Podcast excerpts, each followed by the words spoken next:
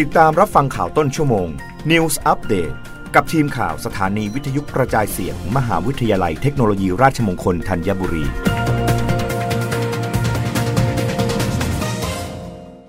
รับฟังข่าวต้นชั่วโมงโดยทีมข่าววิทยุราชมงคลธัญบุรีค่ะกรุงเทพมหานครเผยยอดศูนย์เรื่องราวร้องทุกข์ กรุงเทพมหานครปีที่ผ่านมา มีกว่า 70,000 เรื่อง สาเหตุหลักคือเดือดร้อนรำคาญ เตรียมเพิ่มประสิทธิภาพ 6 ช่องทางติดตามปัญหา นายนรงเรืองศรีรองปลัดกรุงเทพมหานคร เปิดเผยถึงสถิติการรับเรื่องร้องเรียนของศูนย์เรื่องราวร้องทุกข์กรุงเทพมหานคร ประจำปีงบประมาณ 2564 ว่า มีเรื่องร้องเรียนร้องทุกข์จากประชาชนผ่านช่องทางต่างๆ 72,486 เรื่อง ดำเนินการแก้ไขแล้ว 71,210 เรื่อง จำแนกตามประเภทสูงสุด 5 อันดับ ได้แก่ 1. เหตุเดือดร้อนรำคาญ 2. เรื่องฉุกเฉินโควิด -19 3. ไฟฟ้า 4. กระทำผิดในที่สาธารณะ และ 5. ขยะและสิ่งปฏิกูลสำหรับเรื่องรับแจ้งเกี่ยวกับโควิด -19 มีจำนวนเพิ่มมากขึ้นจากปี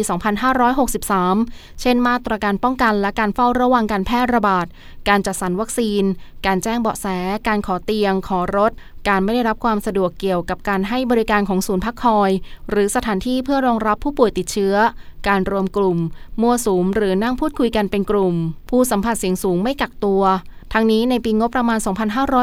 2565 กรุงเทพมหานครมีแนวทางเพิ่มประสิทธิภาพในการติดตามแก้ไขปัญหา เรื่องของการร้องเรียนผ่าน 6 ช่องทางดังนี้ 1. สายด่วนกรุงเทพมหานคร 1555 2. เว็บไซต์ www.bangkok.go.th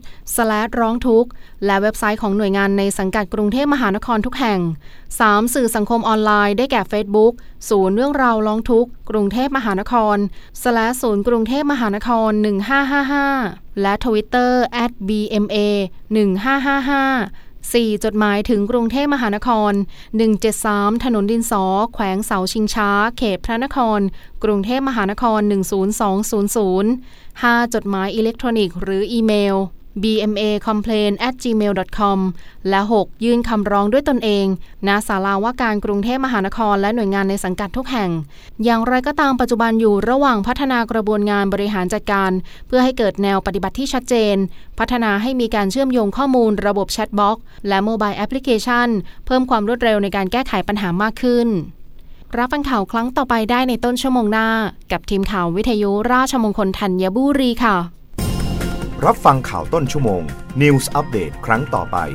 กับทีมข่าวสถานีวิทยุกระจายเสียง มหาวิทยาลัยเทคโนโลยีราชมงคลธัญบุรี